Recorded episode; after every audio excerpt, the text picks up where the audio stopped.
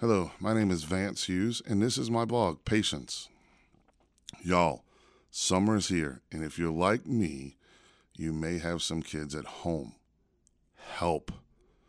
In my house, I have a 15 year old daughter and a 10 year old son home all day.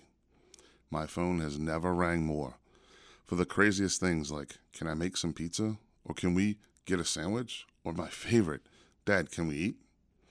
You guys have no idea how much I want to tell them in a sarcastic way. No, you can't eat, just starve. But I can't. Why, you might ask? It's because I'm dad. And a good dad doesn't let their kids starve.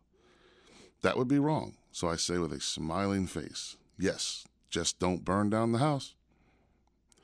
That makes me think about God. You know, our Father. Each day, these kids call with the same question, and I give them the same answer each day.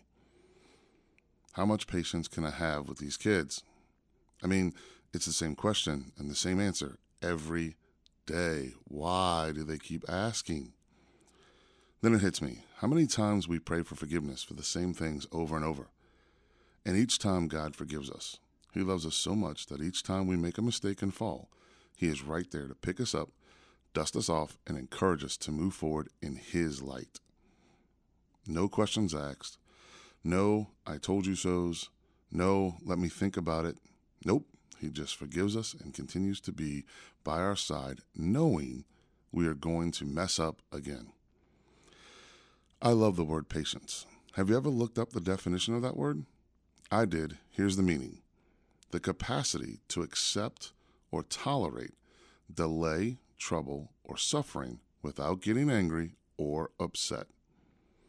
I challenge each of us to try and live the summer with patience. Patience to wait on God for whatever it is you need from Him. No matter if it's a family thing, a job thing, or just something you're really looking forward for in life. Just have the patience with God, just like He has with us, and we have for our kids. Let God be God and know that His timing is better than ours because God is good all the time.